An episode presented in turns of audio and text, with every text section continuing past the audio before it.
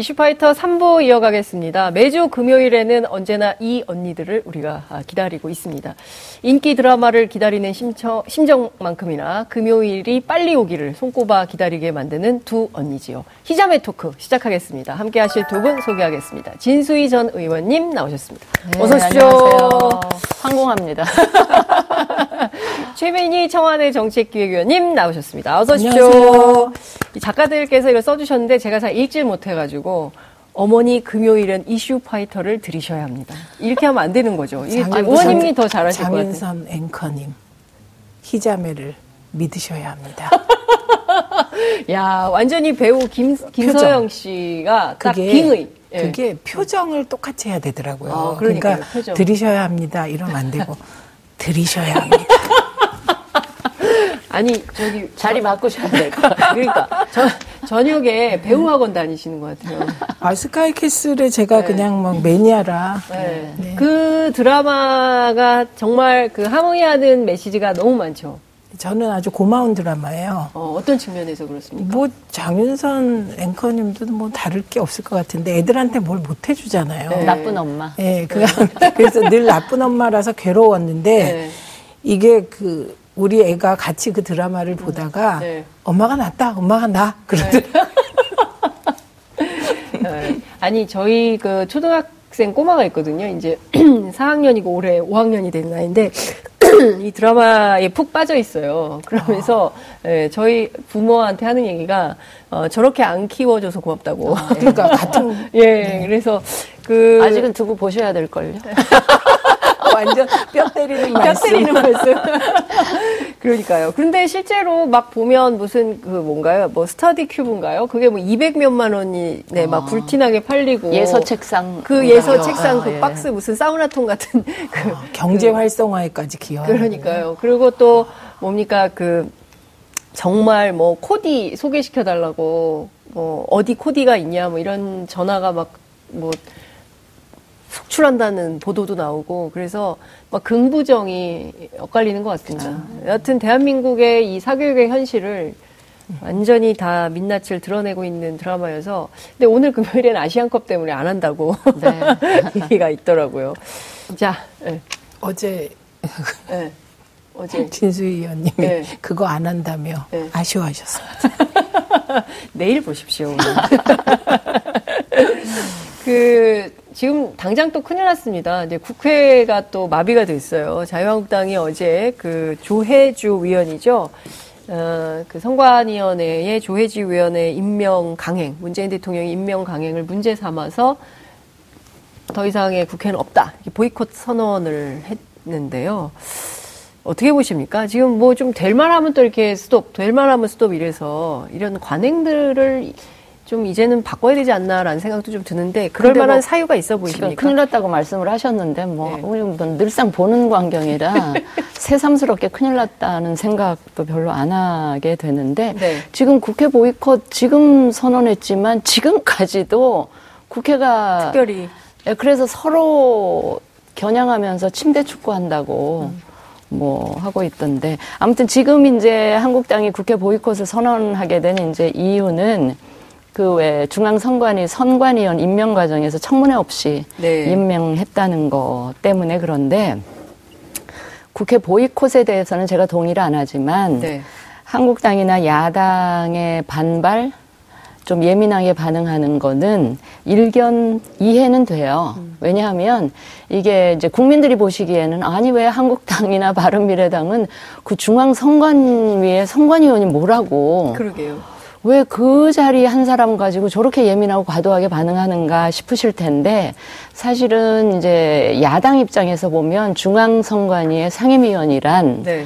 그러니까 선거를 하나의 경기로 운동 경기에 비유하자면 심판의 역할을 하는 그런 자리이거든요. 그러다 네. 보니까 이제 굉장히 예민하게 반응을 하고요.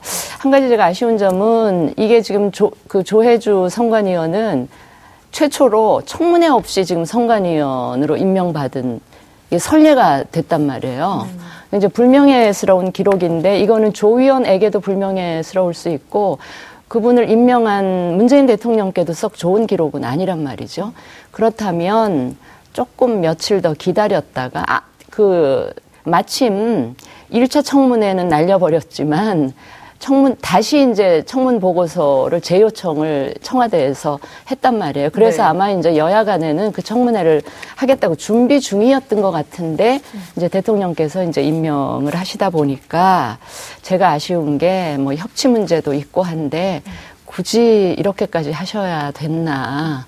조금 며칠 더 기다려서 그래도 청문회 의례적이라도 청문회 를 거쳤으면 좋았겠다. 뭐 이런 아쉬움은 좀 남습니다. 이런 야당의 우려에 대해서 여당은 어떤 판단이십니까? 여당은 모르겠고 의원님의 지적이 타당한 면이 있습니다. 네. 그런데 그 국회 상황을 좀 본 게 아닐까 싶어요. 음. 어, 저도 우연히 이제 의원들하고 지금 통화를 하려고 시도하다 보면 네. 로밍된 의원님들이 많으시더라고요. 해외 로밍. 네, 진짜 실제로. 예. 그러다 보니 강기정 정무수석이 네. 국회 여러 상황을 점검한 것 같고요. 그러니까 기회를 더 주어서 네. 그러니까 뭐 청와대에서 기다릴 만큼 기다렸다고 판단하시더라도 음. 청문회가 가능성이 있다고 생각했으면 임명을 안 할 수도 있었을 것 같아요. 음. 근데 제가 판단하기에는 네. 청문회가 열릴 가능성이 낮다고 판단을 한 것 같습니다. 청와대 내부에서요. 네. 예. 그리고 어, 저도 그럴 것 같긴 합니다. 왜냐하면 많은 의원들이 로밍이 돼 있다 보니 혹시 청문위원 중에 로밍된 분들은 없을까 이런 생각을 했거든요. 그런 거 그 다음에 또 하나는 자유한국당이 청문회에 임할 생각이 없었던 게 아닐까 싶은 게 임명하자마자 바로 단식하고 국회 스톱시키겠다 이러니까 마치 건수를 잡으려고 기다린 게 아닐까 이런 느낌을 주는 거예요. 예, 그래서 우리가 원하는 건 가능하면 결점이 없는 사람이 인사청문회를 잘 거쳐서 선관위원 되는 거잖아요. 그것도 상임위원은 그 비상임하고는 좀 다른 지위니까. 근데 어, 한편으로는 사람을 찾기가 어려웠나 이런 생각도 저는 해봅니다. 네. 예, 그래서 어, 이왕에 이제 임명을 했고 일은 벌어졌는데 앞으로 수습을 어떻게 할 것인가. 그러니까 이렇게 되면 여당의 부담이 좀 더 커지잖아요. 네. 커지니까 어, 더 적극적으로 국회를 열기 위해서 무엇인가 노력을 해야 되는 그러니까 부담이 커진 상황입니다. 근데 저, 저는 제가 한국당을 그 대변할 입장에 있지는 않지만 지금 국회 보이콧하고 국회를 스톱 시키는 게 한국당 쪽에도 이로울 게 없는 게 한국당 야당 입장에서는 지금 따져야 할 말하자면 저는 네. 그런 표현 싫은데 호재들이 많이 여러 건이 있거든요. 거기다가 그 외 저기 뭐죠? 그 서울시 교통공사 네. 그 국정조사 그 건도 빨리 이제 가동을 해야 되는 이런 상황인데 네. 저는 한국당이 마침내 마침 울고 싶은데 뺨 때려준 것처럼 무슨 이유를 찾다가 이걸 딱 건드렸다. 그거는 좀 아닌 것 같다는 생각이 들어요. 예. 네. 근데 지금 그 야당이 조혜주 위원의 임명에 대해서 반대하는 가장 큰 원인은 그 지난 대선 당시 백서가 있는데 거기 백서에 공명선거 특보에 이 조혜주 위원의 이름이 들어가 있고 어 물론 이제 민주당에서는 이거 잘못 기재된 거다 오기다 이렇게 반박을 하고 있지만 어 야당에서는 아니 그 한 후보 캠프에 그 공명선거 특보를 한 사람을 어떻게 에, 선거관리위원회 상임위원으로 할 수 있냐라는 비판을 하고 있는 거거든요. 그러니까 저는 공명선거 특보잖아요, 이게. 네. 근데 이게 공명선거 특보였냐 아니냐는 뭐 국정조사 하자고 하시면 될 것 같고. 네. 국정조사 뭐 좋아하시니까 그렇게 밝히면 될 것 같고 네. 공명선거 특보는 네. 사실 특보 만약에 사실이라고 하면 네. 공명선거 특보는 약간 위치가 다른 느낌도 있습니다. 그러니까 공명선거 특보가 있었다면 역할은 공명선거 하기 위해서 애쓰는 자리잖아요. 그, 어, 이- 나중 아, 예. 예, 선거 이후를 고려해서 네. 그 문재인 후보 캠프에서 공명선거에 해야 하는 일, 법에 저촉될 일을 안 하도록 하는 자문을 하는 위치 이잖아요. 네, 예. 거꾸로 이제 상대 후보도 감시하는 그런 네. 위치였을 텐데 예. 그런 그 공명선거 특보를 한 것이 선관위원이 되는데 크게 그렇게 문제가 되나 음. 이런 생각을 잠깐 해보았습니다. 근데 역, 타이틀 역할로 속에 볼 때. 타이틀 속에 함정이 있는 게 뭐냐면 예. 통상 어느 선거 캠프든 클린 선거 뭐 이런 예. 조직이 있어요. 예. 근데 그 파트에서 주로 하는 일이 물론 클린 선거를 위해서 상대방을 감시 견제하는 것도 있지만 네거티브 그 공세를 하는 공세를 하는 조직으로 많이들 각 선거 캠프들이 활용을 음. 하거든요. 그거를 이제 커버하기 위해서 클린 선거, 감시단 뭐 이렇게 얘기를 뭐 하게 그런 네가티브 할 위치도 아니었고 음. 사실 네가티브가 제일 핵심들이 하는 거잖아요. 어쨌든 근데 네. 법적으로는 저촉되지 않습니다. 법적으로는 예, 현행 그게 법상의 미비일 수도 있는데 네. 우리가 방송 쪽은 자격 규정을 되게 까다롭게 해놨거든요. 네. 예. 그러니까 어, 방통위원이 될 때 그 이전 자격을 따지는데 성관위는 네.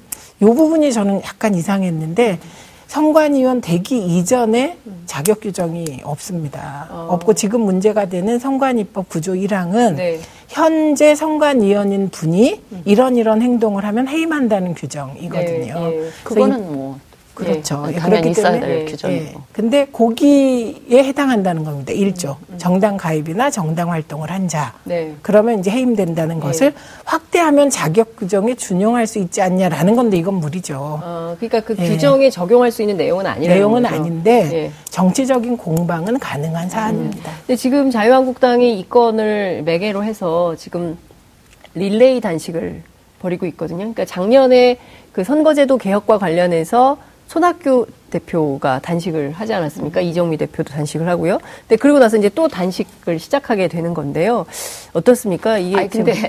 내용을 들여다보니까 릴레이 네. 단식이라 그러는데 좀 민망해요. 다섯 시간 다섯 시간 반이면 그냥 식사와 식사 사이에 식단 아무것, 단식이니까 간식을 안 먹겠다는 간... 얘기인가 싶어 가지고 조금 민망해요. 간식을 안 그냥 릴레이 농성 뭐 네. 뭐이 정도로 했으면 더 좋지 않았을까 싶어가지고. 아 정말 그런데 제수연님 빵 터졌어요. 간식을 안 먹겠다는 거 아니에요? 간식 단식이라고 말씀하시는데 네. 전그 사진을 보고 빵 터진 건 네. 다섯 시간 반 단식을 하는데 표정이 너무 배고파 보이고 비장했다는 거예요. 네. 그래서 저는 오히려 이 사안은 네. 청문회를 열어서 여러 가지를 따지고 따짐으로써 어, 조혜주 후보자가 만약에 당시의 후보자가 거짓말을 했다면 네. 그건 국민들이 보면 알잖아요. 그렇게 인사청문회를 해서 진실을 밝히는 게 더 나은 전략이다. 저는 그렇게 생각합니다. 조혜주 후보도 조금 실수를 하신 게, 네. 그 나무 위키인가요? 거기 올라 있는 이런 거를 본인이 지극히 사적인 방식, 자기 사위를 시켜가지고 어. 삭제하도록 했다는 왜 그런 방식을 취했을까? 네. 민주당에 네. 분명히 그게 아니라는 걸 좀 이렇게 강변을 밝히고. 하고 입증을 하고 이런 식으로 처리했더라면 더 나았겠다 싶은 음, 생각은 듭니다. 네. 민주당에 문제 제기하고 네. 민주당이 나무 위키에 공문을 보내는 그렇죠. 방식, 그렇죠. 예, 그게 예. 공적인 방식 예.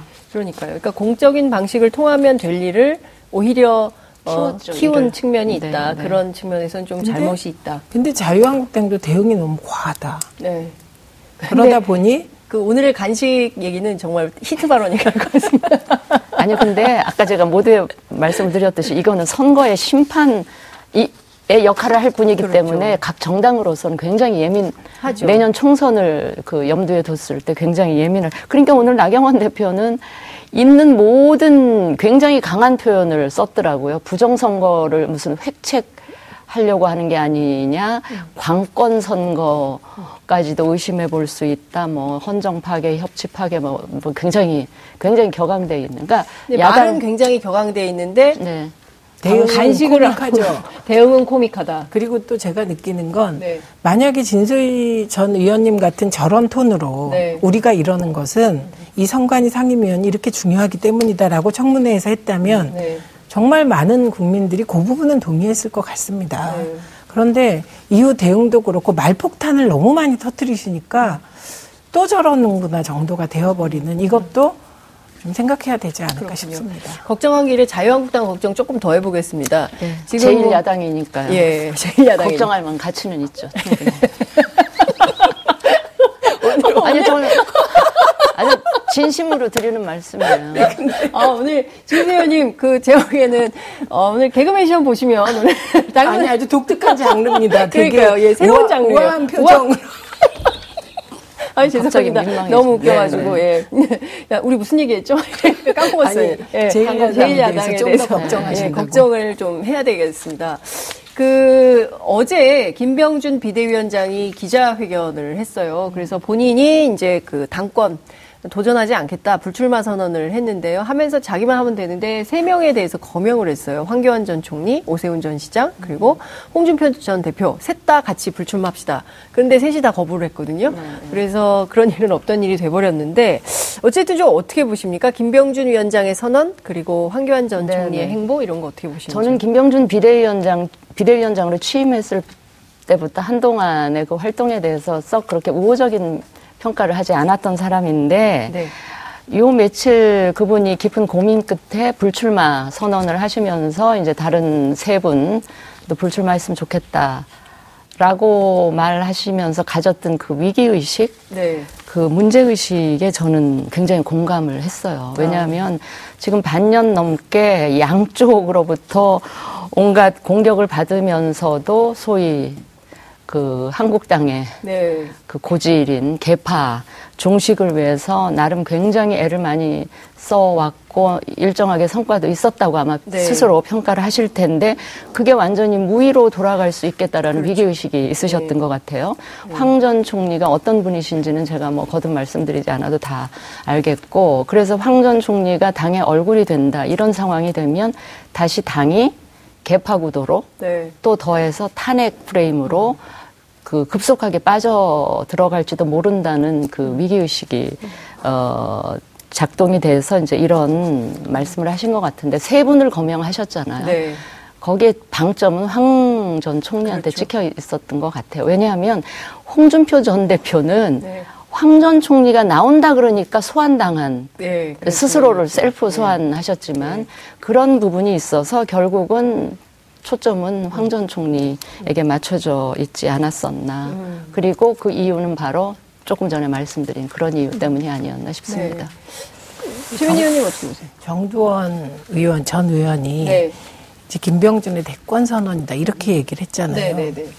근데 속으로 그럴 수 있겠다고 생각합니다. 저는 다른 것보다는 네. 황교안, 홍준표 두 분에 대해서 그런 것은 음.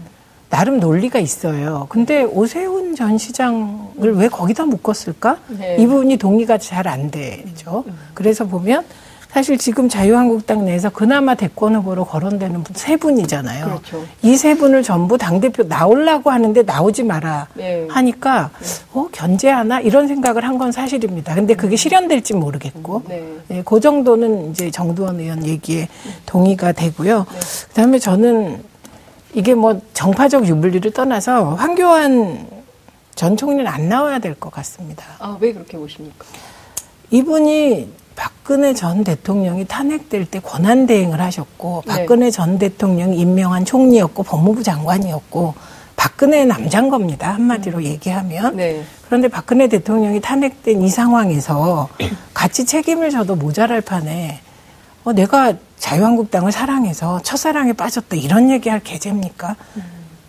첫사랑을 이런 데 붙이나요? 그래서 정말 이분은 뭘까? 저는 요새 그 되게 정서적인 발언 네. 이런 걸 들으면서 이거는 뭘까? 그래서 더 헷갈리기 시작했고 네. 그 정파적으로 민주당은 황교안 전 총리가 당 대표가 되면 네. 오히려 대하기가 쉬울 겁니다. 음. 프레임이 되게 단순해집니다. 음. 친박 대 아닌 거, 탄핵 네. 세력 대 아닌 거, 태극기 네. 부대 대 아닌 거 네. 이렇게. 그런데 자유한국당이 그 길로 가겠다면 그걸 누가 막겠습니까? 아, 민주당은 땡큐시겠죠.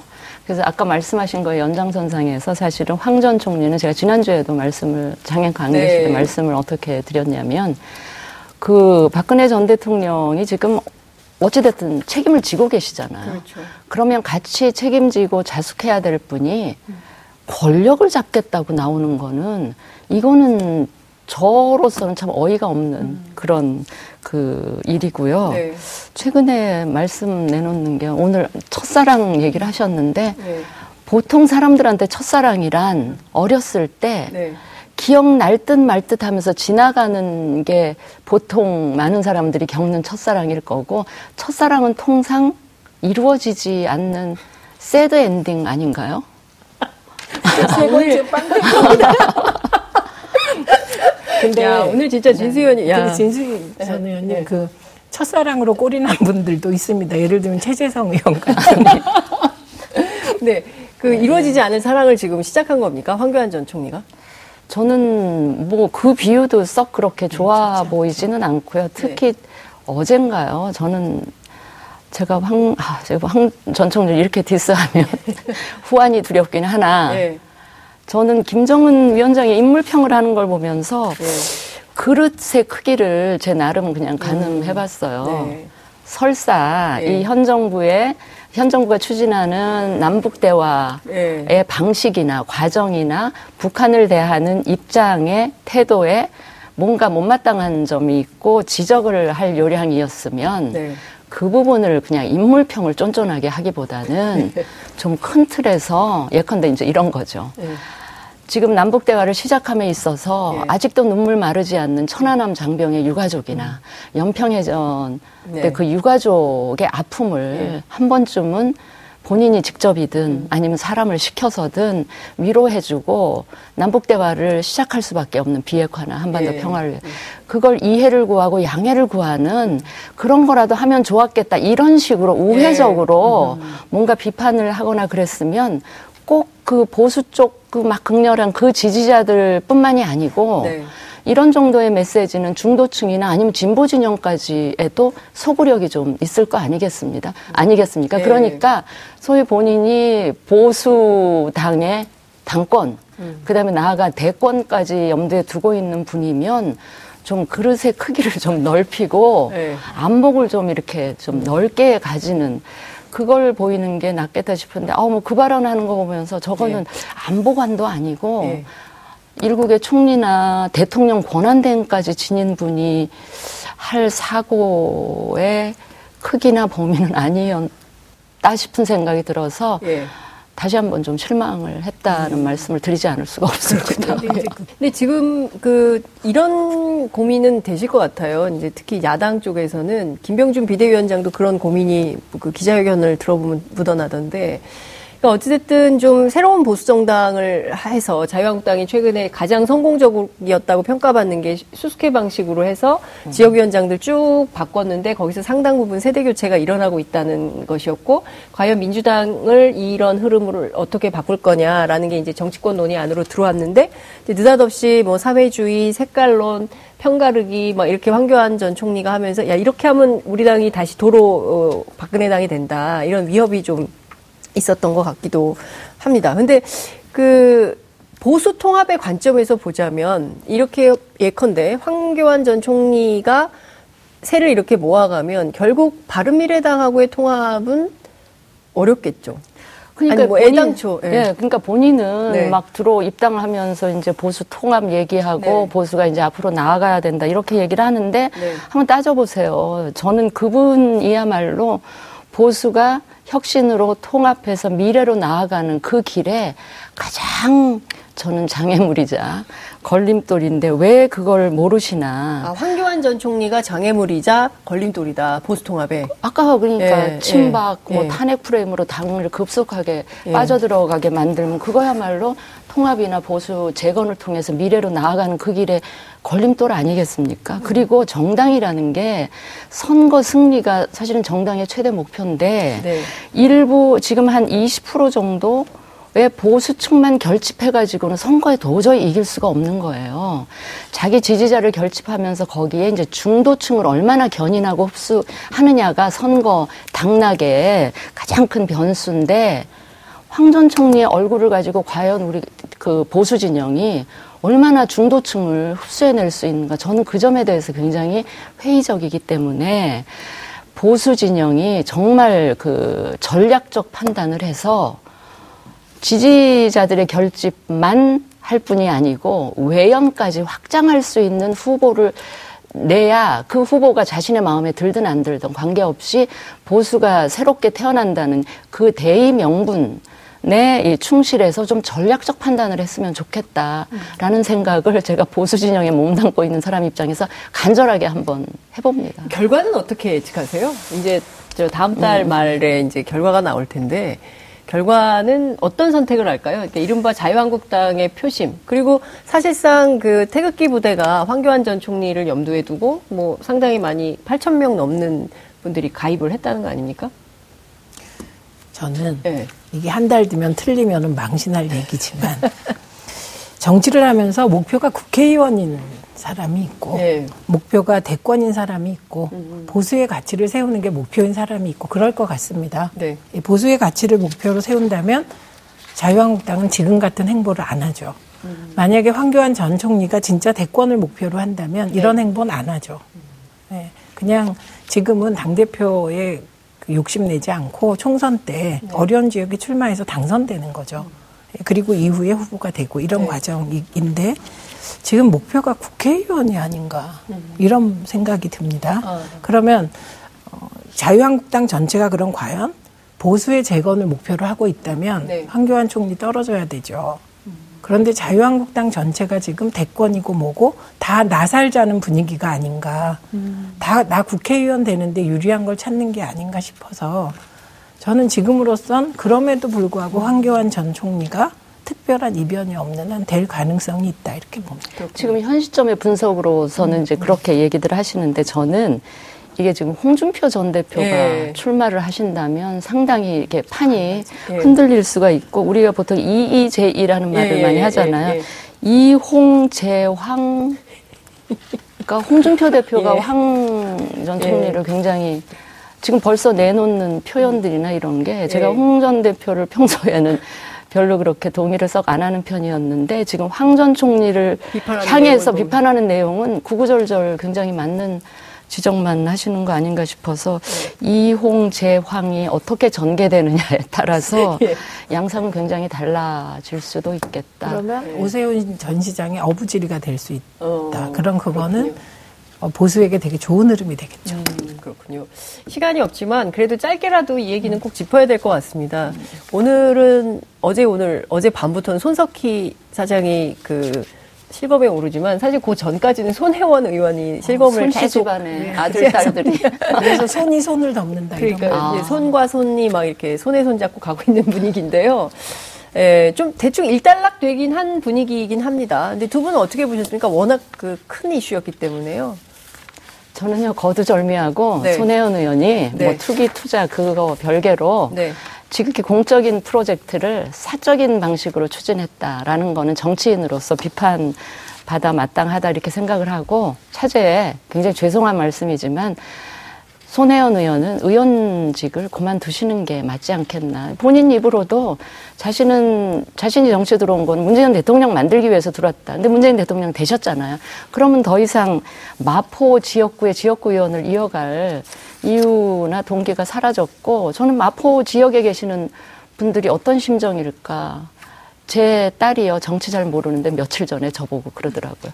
엄마 나는 너무 시끄러워서 뭔가 하고 봤는데 그 손혜원 의원. 예. 근데 지역구가 자기는 목포인 줄 알았는데 마포라면서 네 번째 네 번째 빵. 아 그래서 제가 네. 며칠 전에 그 생각을 했어. 어 맞아. 근데 마포 지역의 주민들 지금 어떤 심정일까? 예. 마포가 아니고 목포 때문에 저렇게 예. 곤혹을 당하는 그렇군요. 보면서 좀 20초 남았는데요. 아 10초만 말씀하셔야 될 것 같은데. 아, 예. 두 가지로 터닝 포인트. 2년 예. 전에 방송에 나와서 300점의 나전칠기 박물관 생기면 다 네. 기증하겠다. 그 다음에 목포 MBC 보도. 예. 대형 건설사가 그 주변에 땅을 샀다. 이두 예. 가지로 약간 터닝 포인트 같습니다. 알겠습니다. 다음 주에 또 이어가겠습니다. 오늘 말씀은 여기까지 듣죠. 고맙습니다. 1월 25일 금요일 이슈파이터 마무리하겠습니다. 시청해주신 여러분 고맙습니다.